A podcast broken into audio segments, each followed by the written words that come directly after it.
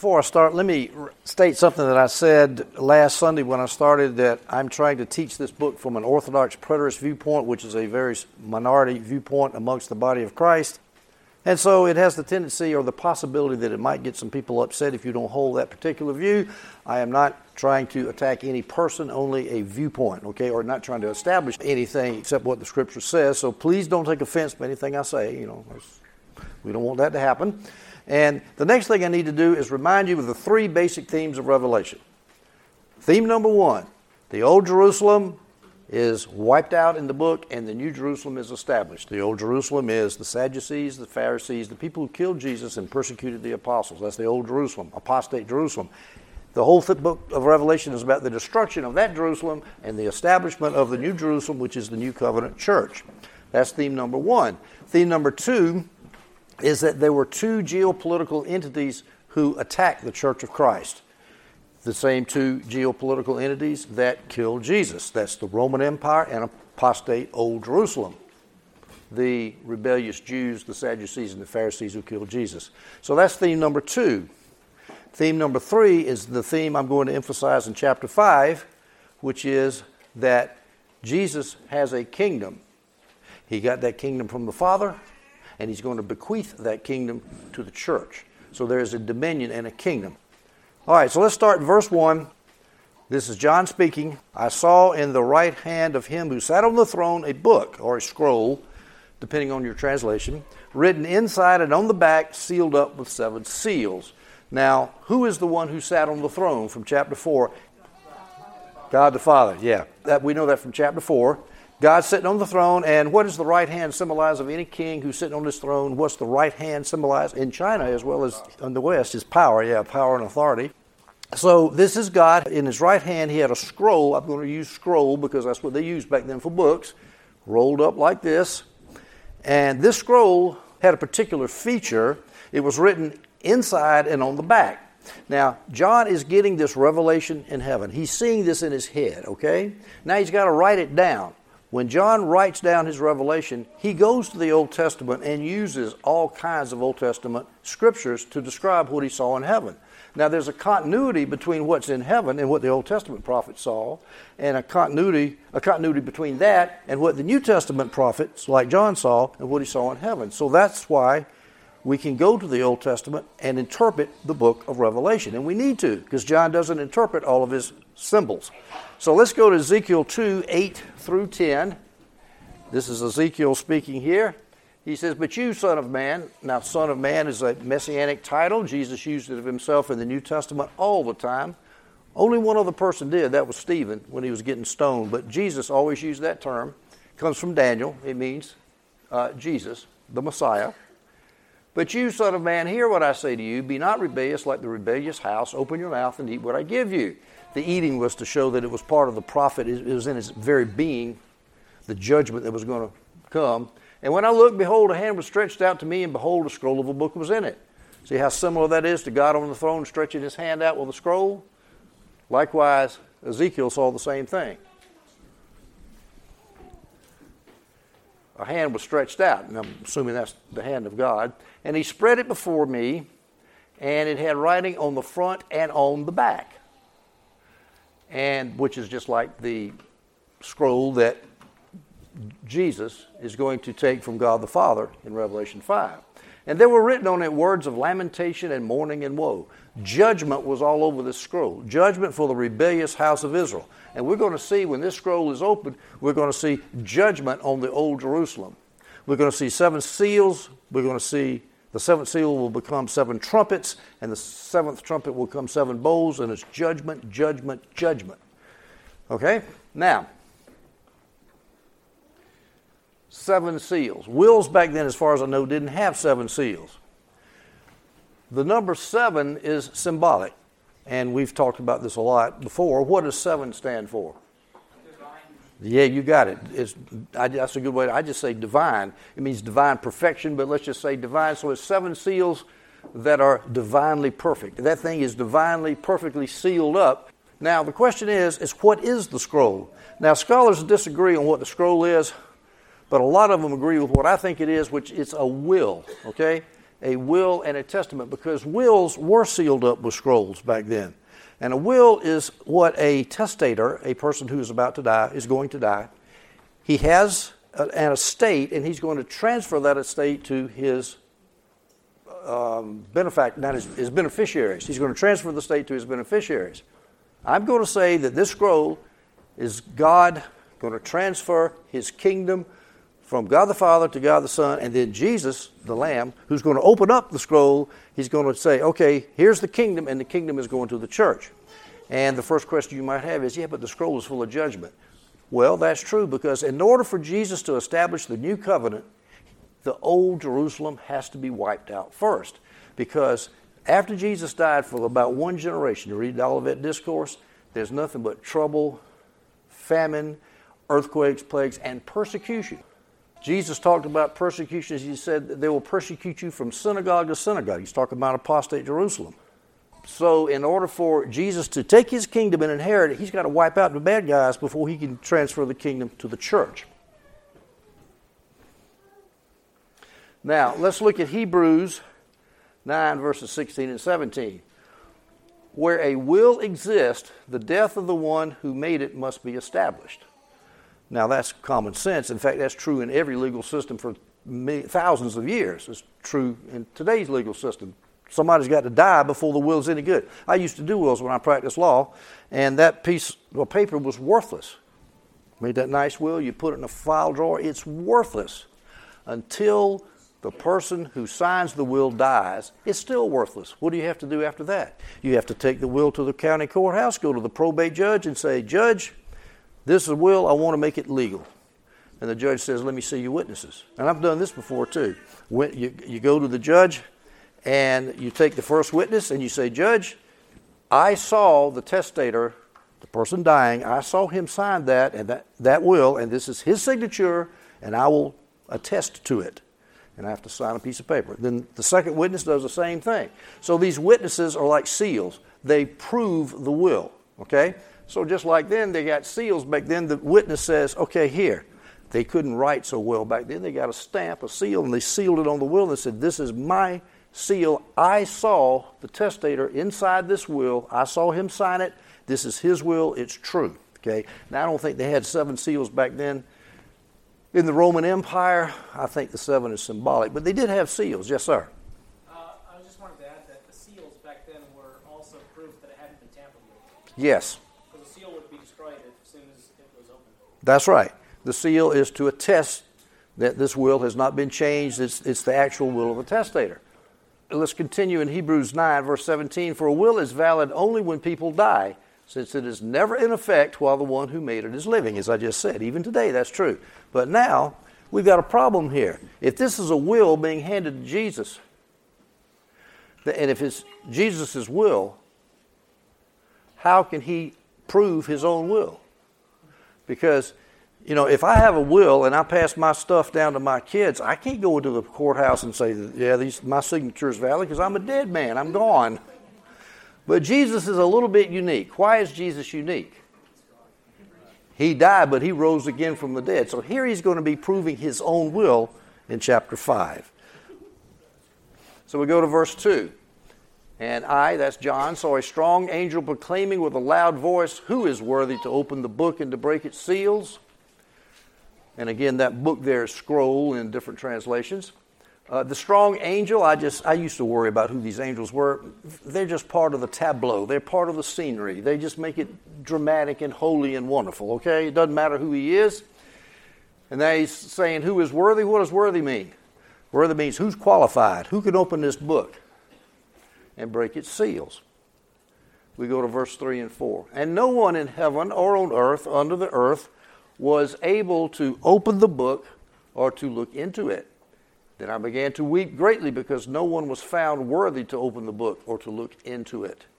Now, this is a Jewish expression here heaven and earth, in heaven, on the earth, under the earth, on the sea, and in the sea. So every time we see that, we just think this. In heaven, what flies in heaven? Birds. On the earth, cows, dogs, and cats. Under the earth, worms, moles.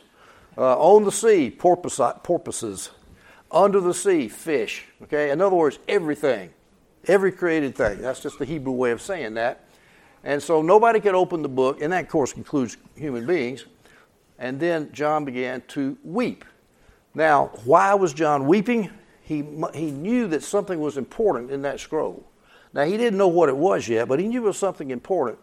And scholars, this is speculation, scholars speculate that he might have had an intimation that there's something bad going to happen. And as you open up the scrolls there, there's a lot of bad stuff happening on the Jewish kingdom. Remember, John is Jewish, and he was Christian too, so you can't have but a, if you were Jewish, you would have a little bit of pain about watching your city get burnt down in 80, 70 in just a few years. You know, you'd have some pain about that, just like you're American. You watch America die in front of your eyes, like we're watching now, in my humble opinion. It's painful. It could be that, or it could be John is got a hint that when he sees the lamb going up there, uh, that he is um, thinking, well, you know, something good's about to happen. You know, maybe the new kingdom, new covenant's coming. I don't know. That's all speculation. But at any rate, uh, he knew, John knew that nobody could open those seals, and he wanted to look into it very badly and couldn't do it. Now we go to Revelation 5 5. And one of the elders said to me, Stop weeping.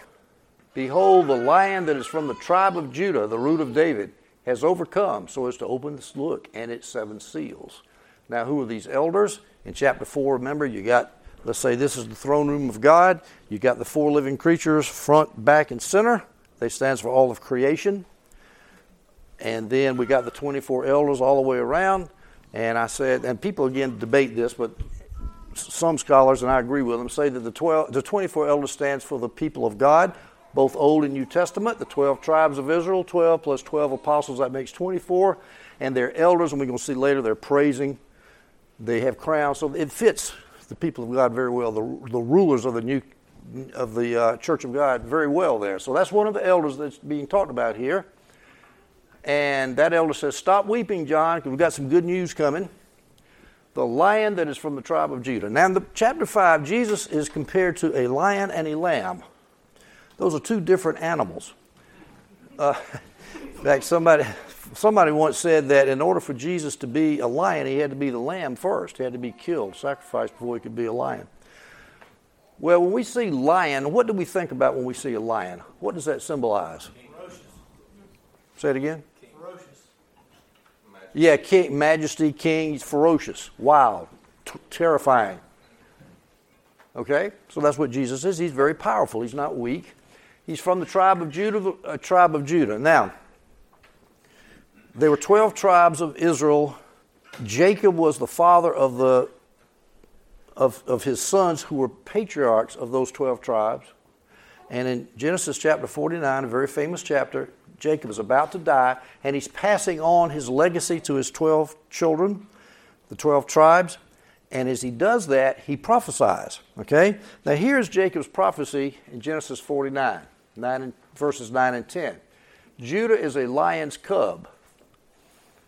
Um, from the prey, my son, you have gone up. He stooped down. He crouched as a lion as a lion. It's not what that means is the lion is eating a deer or something. He looks up, you know, got the food all over his mouth. He's, he's, he's the king. He's the king of the jungle. He crouched as a lion. This is when lions crouch and they get ready to attack somebody. You know how cats do, lions do the same thing. Who dares rouse him? The scepter shall not depart from Judah. Now, this is a very famous prophecy which we should know even if we're not studying the book of Revelation. What is a scepter? If I'm a king and I'm sitting down here, a scepter was an iron rod. And of course, it was fancy, a fancy iron rod. And the, and the king would hold it and he'd put it right there. I'm the king. You've probably seen movies and pictures of that. And so the scepter, which is a symbol of a kingly authority, the scepter shall not depart from Judah. So there's a prophecy that says that the kingship of Israel, in this case, old Israel, will always be in the tribe of Judah. Okay?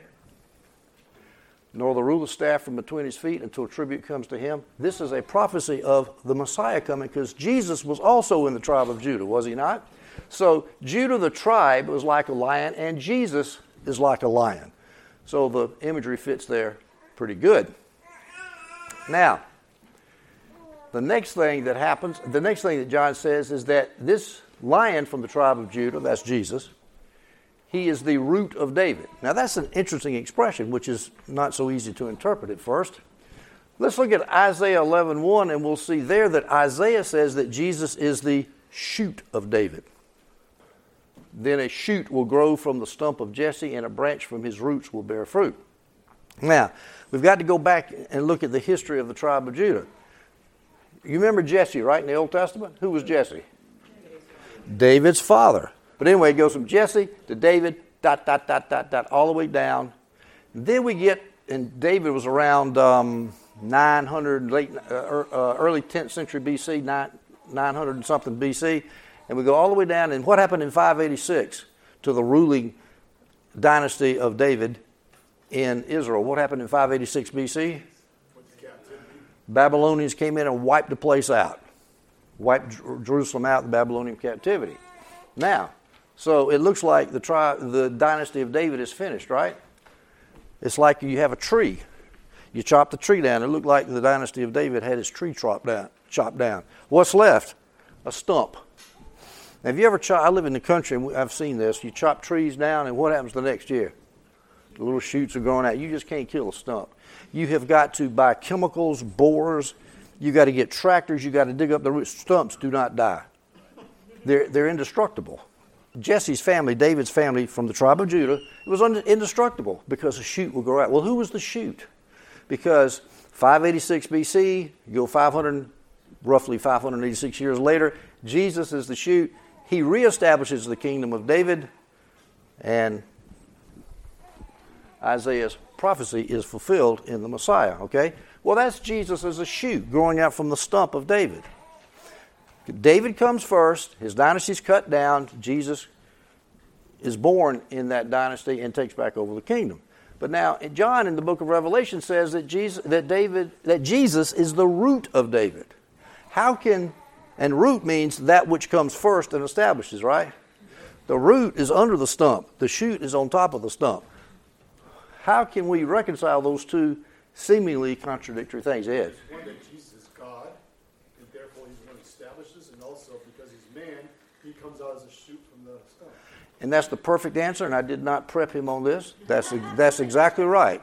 You look at it from heaven, Jesus created David. He made David. You look at it from the incarnate, Jesus' view, Jesus was the descendant of David. And that's how he can be a root and a shoot at the same time. Yes, sir. We go now to verse 6, Revelation 5. And I saw between the throne with the four living creatures and the elders a lamb standing as if slain, having seven horns and seven eyes, which are the seven spirits of God, sent out into all the earth. All right, so let's look at the throne again. Remember, we got the throne here, we got the four living creatures on each side. In Revelation 4, we said that those creatures stand for all the created world, the natural world. And then the 24 elders around, and then in front, right here, is a, the lamb standing as if slain, okay? And the elders are around. That's the picture. Now, the next question is we just said that Jesus was a lion in the previous verse. Now he's a lamb. How can he be a lion and a lamb at the same time? What does the imagery of a lamb mean to you? Weak. Okay? This is exactly how I always looked at this before. Because whenever we think of lamb, lambs, we think of weak, gentle, quiet, submissive, gentle. But that's not the, the imagery we have here, because Jesus was just said to be a lion, not, a, not weak and gentle. This, and plus, we look at this, what is this slain thing here? Yes, Jesus is a sacrifice. So I think the imagery refers to Jesus as a sacrificial lamb, not a weak and gentle, humble lamb, which he is. Of course, Jesus is very gentle. But what John is aiming at here, I believe, is that Jesus is a sacrificial lamb because he was slain. Now, I don't know how John saw this, but he saw this lamb. He probably saw blood running down the white wool. Now, the interesting thing about this dead lamb is he was standing up. You ever seen a dead animal stand up? Highly unlikely. But this is a vision. Now remember, this is the laws of physics do not apply in this vision. I mean, after all, the, lamb, the lamb's going to have seven horns in just a minute, and the lambs don't have seven horns. All right. Well, how can a slain lamb? St- what is the symbolism of a slain lamb standing up? Resurrection. Resurrection. That's right. Jesus was killed, but then, but now he's alive. Now, he had seven. We all know what seven means seven, seven, seven. That's divine. Horns. If you're a bullfighter and you're fighting the bull and, the, and you make a mistake and the bull gores you, where does what does the bull use to apply his strength to your corpse?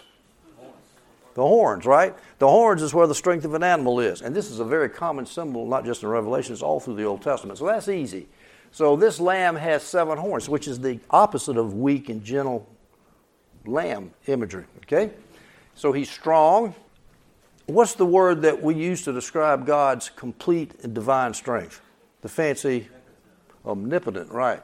So if God is omnipotent, Jesus has seven horns, he is divinely strong, he is omnipotent. This ties, this, this shows that Jesus is God. He's not just a created God, He is God Himself. Different person, but same nature, okay? Divine nature. And uh, the lamb had seven eyes. Now, here John explains what seven eyes means, which is nice, because he doesn't do that a lot. Seven eyes, which are the seven spirits of God. Seven stands for divine, spirit, the divine spirit. So, what's the divine spirit? Holy Spirit, right. So we have seven eyes of the lambs of the lamb. Eyes do what? They see, right? When you see something, you understand something, right? So the lamb sees with perfect divine understanding. What's the big word we use for God when we say he knows everything? Omniscience. Jesus is omniscient also. He has seven eyes. Now, those seven eyes are, are, are said to be the seven spirits of God, the Holy Spirit. So, his seven eyes, which are omniscient, they not only see everything in the world, they go out into all the world because it says the Holy Spirit is sent out into all the earth. So, that means all over the earth, the Holy Spirit is present. Okay? What's the big word we use to describe God in the sense that he is present anywhere in the world? What's that word? And so we see that Jesus is omnipresent too. Jesus is God. So this is a powerful Jesus that we're looking at here in this vision. Now, where does the language come? The Holy Spirit is sent out in all the earth. In fact, the seven eyes of the Lord are sent out into all the earth. Zechariah 4 8 through 10, second part of the verse. These seven eyes of the Lord, that's the Holy Spirit, which scan throughout the whole earth, sent unto the whole earth will rejoice when they see the ceremonial stone in Zerubbabel's hand. That's talking about the second temple being established. So, you see, once again, what's the book in the New Testament that quotes the Old Testament over than any other book? Book of Revelation. If you want to understand the book of Revelation, you better know the Old Testament. What book of the Bible, what testament of the Bible do Christians know the least of? The Old Testament. That might have something to do why we can't understand the book of Revelation. Now, this idea of the Holy Spirit going out into all the earth. What does the Holy Spirit do when He goes out into all the earth? The Holy Spirit convicts of right, convicts of sin and righteousness. And so that the idea here is there's going to be a kingdom, a dominion. Theme number three, dominion. Holy Spirit's going to go out into all the world. Now I'm going to jump ahead here to Revelation 21, 25. This is talking about the New Jerusalem, which is a perfect cube like that. It has three gates on each side of the four side. And those gates, the gates of it, the New Jerusalem, shall not be shut at all by day, for there shall be no night there. You know, most ancient cities at nighttime they shut the gates to keep the criminals out. Well, not going to mean at nighttime. This is symbolic in the New Jerusalem because there's going to be salvation everywhere. The gates are open. Now, what is that a symbol of? Open gates to the kingdom. That means people from all over the earth, every tribe, people, and tongue and nation can, can just stream right into the kingdom of God. And so that's the idea here. The kingdom of God is about to be established. The Holy Spirit is going out all into the earth. It's going to be available. Revelation 21 just establishes or helps uh, buttress that theme. All right, let's go now to Revelation 5, verse 7. And he, that's the Lamb, Jesus, came, I emphasize came there, he came and took the book or the scroll out of the right hand of him who sat on the throne. Who sits on the throne? God the Father. On his right hand, we have that scroll. The Lamb came. I don't know how the Lamb did this in the vision. Maybe he did it with his teeth. I don't know. But he got, he got the scroll. He got the scroll. Now, I said last Sunday if there's one thing, if you want to know prophecy, And eschatology, you have to know Daniel 7, 13, and 14, up, down, sideways, left, and right. Memorize it, meditate on it, learn it in about 10 or 15 translations, and go to the original Hebrew and learn it that way. I mean, you really need to know Daniel 7, 13, and 14. If you can't do that, you can at least get a general idea of it, because I'm going to mention this verse a lot. This is this is Daniel's talking about what he saw in his vision. With the clouds of heaven, there came one like a son of man. Son of man refers to Jesus, that's his title. So we know it's Jesus coming somewhere, coming. He's coming with the clouds of heaven. And last Sunday I pointed out to you all throughout the Old Testament, when you see clouds, you don't see these little puffy cotton ball clouds. You, don't, you think thunderous black thunder that go 50,000 feet up in the air and it's full of lightning, tornadoes, and wind shear, okay? Judgment. So Jesus is coming with judgment. And he came to the Ancient of Days. That's a, another way of saying God the Father. Where is God the Father as Jesus is coming to him? Is he on earth or is he in heaven? He's in heaven. So when the Son of Man comes with judgment, he's not coming down. In Matthew 24, it says Jesus will come on the clouds, and everybody says, Oh, that's Jesus coming to the earth, coming on the clouds. Well, here, where the whole expression came from, Jesus is not coming to the earth, he's going up to God the Father. And he's going up with judgment. But then, what happens? What does God the Father give Jesus? Verse 14, and to him was given dominion and glory and a kingdom. Dominion is just another word for kingdom. Rule. Dominion and a kingdom that all peoples, nations, and languages shall serve him. His dominion is an everlasting dominion which shall not pass away, and his kingdom one that shall not be destroyed. In that one little verse, five times, a kingdom is established. So, Jesus went up to the Ancient of Days to do what? To get a kingdom. He came to, the, to God the Father to get a kingdom. What's he doing in Revelation 5?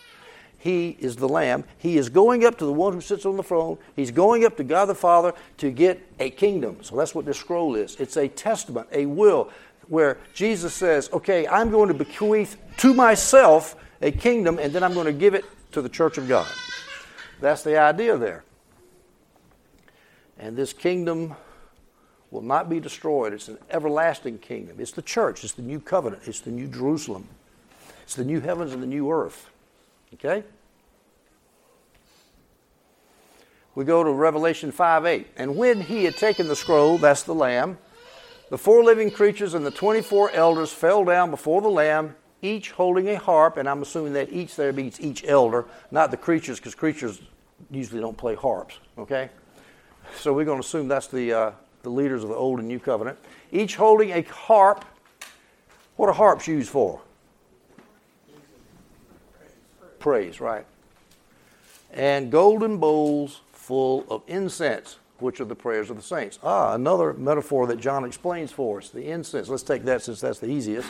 If you take a bowl, it's usually a golden bowl, and you put incense in it and you light it, what happens? smoke goes up. Is that not a perfect symbol of the prayers of the saints? Especially when you go back to the Old Testament and you look in the tabernacle and you got, remember the, the, the Holy of Holies? You got the 10 by 10 by 10 by 10 holy, most holy place where God the Father lives in the Ark of the Covenant. And then right there's a curtain right here that goes into the holy place. And right at that curtain, right at the doorway, there was a golden altar of incense. The priest would burn that incense, the smoke would go up, and it would go right through the door and it would go into the place where God lives. So the idea is the incense is prayers that go up to the throne room of God. And how often did that incense burn? It burn all the time. This is a common theme, a common metaphor in the Old Testament. Psalm 141 2, let my prayer be set forth before thee as incense.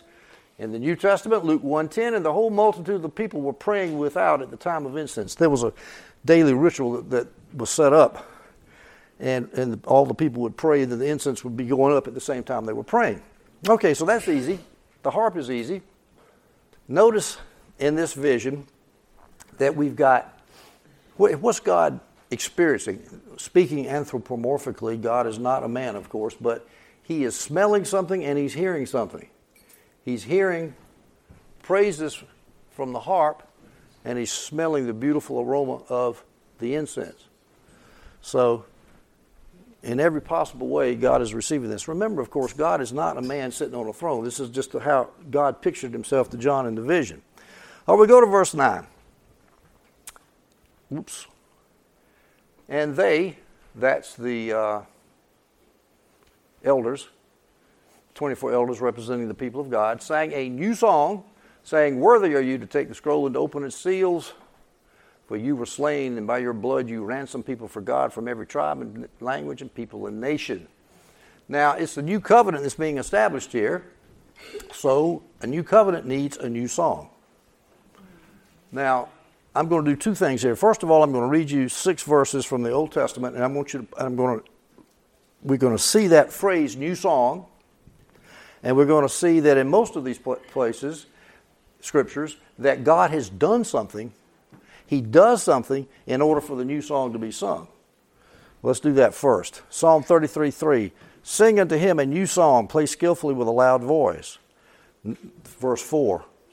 All his works are done in truth, all the things that God does. So sing unto him a new song. Verse 5 Many, O Lord my God, are thy wonderful works which thou hast done. When God does something, there's a new song sung. Psalm 40, verse 3 And he hath put a new song in my mouth, even praise unto our God. Psalm 96 1 Oh, sing unto the Lord a new song. Sing unto the Lord all the earth.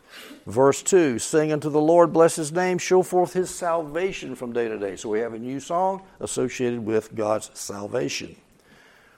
Psalm 144 9 I will sing a new song unto thee. Next verse, verse 10 It is he that gives salvation unto kings. So the new song is associated with salvation.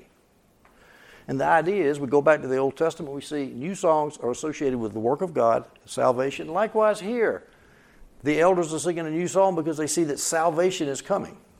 It's the new covenant. Uh, Psalm 149, 1. Praise ye the Lord, sing unto the Lord a new song. Verse, next verse in Psalm 149, let Israel rejoice in him that made him. Israel was made. They used to be slaves in Egypt. Now they were made into a kingdom after the, after the Exodus. Isaiah 42.10, singing to the Lord a new song, and his praise from the end of the earth. The previous verse, Isaiah 42 9, says, Behold, the former things are come to pass, and new things do I declare before they spring forth. New things are about to happen. So, new songs is identified with the new covenant. Now, I'm going to do a little exercise here. I want you to give me examples of how new is used in the New Testament. Well, like right here, we got new song. That's number one. I got nine other ones. New song, new what? New creation, new Jerusalem. New covenant. New what? New heavens and new earth. Five. What's else? New creation. Someone said new man also. New man. Got three more. I might have to cheat here. How about the new birth? Yeah. New name. New name. That's number nine. New wine is number 10. Very good. All right, so the idea here is the book of Revelation is about a new covenant, folks, a new song. It's not about nuclear hell, uh, bombs going off and plagues and famine, although that is, will be involved here in the next couple of chapters. Now, notice that the Lamb is worthy, that means qualified, to open the seals, in other words, to establish the new covenant. Why? Because you were slain, and the blood from the, the slaying of Jesus ransomed people for God or purchased people for God, some translations have. You know, if somebody's a slave in the old covenant, how did you get them out of slavery? You went and you paid money to the slave owner, right? And then the slave was free. That's the imagery. How did Jesus ransom us, the people of God? How does he ransom us? With his blood, that's the price. Uh-huh. And, and, what, and who were we enslaved to? No, we're still slaves to God. We haven't been bought out of that yet. We're still slaves to God, but we're slaves to sin, right? Okay, now, so this is basic gospel message here at 5 9. That's why that's one more piece of evidence that this is talking about the new covenant. Now, these people that are ransomed, uh, ransomed from sin come from every tribe and language and people and nation. That's standard New Testament language for every people group on the earth. Okay? Think about it. Can you think of a place on earth now where there's not a Christian? It's real hard. You can go to the far western, I've been to the far western boundary of China. There's Christians out there. In fact, there's a lot of them. minority group members out in the west of China, you can't name a place. They're everywhere. Now, I know that Wycliffe will tell you there's some places that are still unevangelized, but they're very few. So, was this, what shall we call it, a prophecy, this new song that says that people are going to be ransomed from every tribe and language and people and nation? Did it come to pass? It's one of the greatest apologetic what can I say, uh, tools to point out to people, hey, the church is everywhere, and it was predicted. They started out with 12 little measly apostles who couldn't read half of them, and they were sinful and screwed up, and they were persecuted miserably, and that is over a billion of us. How do you explain that one? It's because the Holy Spirit doing this. Now, again, I told you Daniel 7:14 was important. Let's read it again. And to him was given dominion and glory and a kingdom, and all peoples, nations, and languages. See, this kingdom is very similar to here. Peoples, nations, and languages. This is where John got that language from. Shall serve him. His dominion is an everlasting dominion which shall not pass away, and his kingdom one that shall not be destroyed from every tribe and language and people and nation. That does not mean, of course, that everybody is saved. It means people from those tribes and nations will be saved. Let's go to Revelation 5:10. This is the elder speaking to the Lamb, now to Jesus, and you, Jesus. You have made us unto our God kings and priests, and we shall reign on the earth. Now, there's the third theme dominion. We are going to reign on the earth, folks, not just God the Father, not just God the Son, but we are going to share in that reign with Jesus Christ. This book is a book of dominion, it is a book of victory. Orthodox preterist eschatology is an eschatology of victory not of defeat, not of we got to get jerked out of the world because the church is incapable of dealing with the persecution in a, in a pre trib rapture. That's not what this chapter 5 is talking about. It's talking about we are going to rule, we are going to overcome, we are going to conquer, just like Jesus the Lamb conquered. This idea of being a nation of kings and priests comes right from Exodus and you shall be to me this is god speaking you shall speaking to israel you shall be to me a kingdom of priests and a holy nation. That's the old covenant. And of course all that jewish stuff was a type of the new covenant and now we are kings and priests. We know this familiar scripture 1 peter 2 9 but you are a chosen generation a royal priesthood. There's kings and priests say the elders we are a priesthood says peter. A holy nation which is the same thing as a kingdom a peculiar people that you should show forth the praises of him who hath called you out of darkness into his marvelous light. So we're a kingdom. Now this idea was mentioned in Revelation 3:21 to the one who conquers. That's us. I will give the right to sit with me on my throne. Greg read this book verse this morning. That was very convenient. Our dominion is now.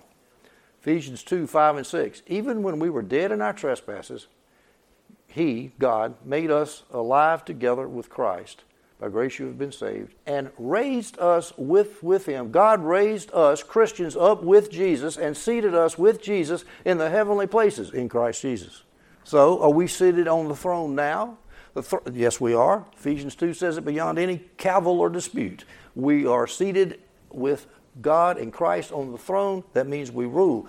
This is a picture of a triumphant church. It is not a picture of a church hunkered down, hiding under the rocks, waiting for the nuclear fallout to blow away. It just isn't. Our dominion is now. Now, Revelation 5:11 then I looked and I heard the voice of many angels around the throne and the living creatures and the elders and the number of them was myriad of myriads of myriads and thousands of thousands. We've already got the elders praising God with the harps and with their mouths singing songs. We got the four elders praising God with their mouths, and now we've got all the angels in the sky. So the the tableau, if you will, the scene is totally finished. Everybody and everything is praising God the Father. God demands praise. He doesn't just want it, He just doesn't like it. He does. He demands it. We're supposed to praise Him. The person, the most moral person you ever saw in Atlanta, if he's not praising God, he's sinning. I don't care if he doesn't drink, smoke, chew, or run with those who do. I don't care. If he's not praising God, he's sinning. God demands praise, and all of uh, creation is giving him praise. Verse 12. And all these angels are saying with a loud voice, Worthy is the Lamb that was slain to receive power. Worthy is the Lamb, that means he's qualified. We've already got the elders saying he was worthy. Now we got the angels saying that Jesus is worthy. And what is he going to receive when he opens up that scroll? In the new covenant kingdom, he's going to receive riches and wisdom and might and honor and glory and blessing. That's the new covenant, and he's going to take that, he's going to give it to you. What the angels are doing, they're answering the question that was asked in verse 2. I also saw a mighty angel proclaiming with a loud voice, Who is worthy to open the scroll, scroll and break its seals? There's the answer right there. We go to verse 13. And every created thing which is in heaven and on the earth and under the earth and on the sea, and all things in them I heard saying to him who sits on the throne, that's God, and to the Lamb, be blessing and glory and honor, and there's that word again, dominion. Now, who's going to get dominion here in this verse? Two persons of the Trinity, let's put it that way. To him who sits on the throne, that's God. And to the Lamb, that's Jesus. Be blessing and honor and glory and dominion. So, God the Father and God the Son have dominion, have a kingdom, and so do we. I just finished saying that we are part of that kingdom. And the four living creatures kept saying amen, and the elders fell down and worshiped. Now, that's my last verse, and I'm finished, but I want to go back and pick up one thing that I failed to mention here when we talked about reign. I, I, I skipped this by mistake. It says, We shall reign on the earth. Where shall we reign? Does it say, do we reign in heaven or do we reign in earth? Futurists tend to take the reign. No, it's true we reign both places, but futurists tend to emphasize the reign in heaven at the end. But Jesus taught us to pray, and I want you to fill in the blank. That kingdom come, that will be done on earth as it is in heaven. That kingdom come, your dominion come on earth. Here we reign on the earth. Now, let me make an application here and then we'll be finished. We are going to reign in the midst of persecution. Remember, uh, all this book, all this victory I've been talking about in chapter 5, it was written to, to churches that were suffering terrible persecution. Do you think that the church in America is going to suffer persecution in the next several years? Yes. Yeah, I think everybody's handwriting's on the wall, right? Yeah, it's coming. Should we sit here and start start reading Hal Lindsey and Tim LaHaye and say, well, that's okay, we're going to get jerked out of it, we won't suffer it? Or should we, or should we say, hey, I don't care if the persecution is coming. I am in a kingdom that's going to last forever and ever. That kingdom was given from God the Father to God the Son, and Jesus made me a part of that kingdom, and we rule and we reign with Him. And I'm just going to have to live with the persecution, but I am going to conquer through it.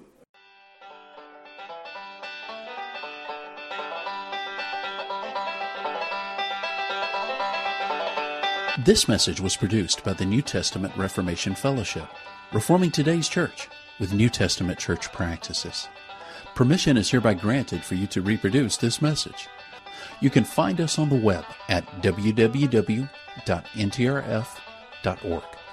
May God bless you as you seek to follow Him in complete obedience to His Word. May your faith in the Lord Jesus be strengthened and your daily walk with Him deepened.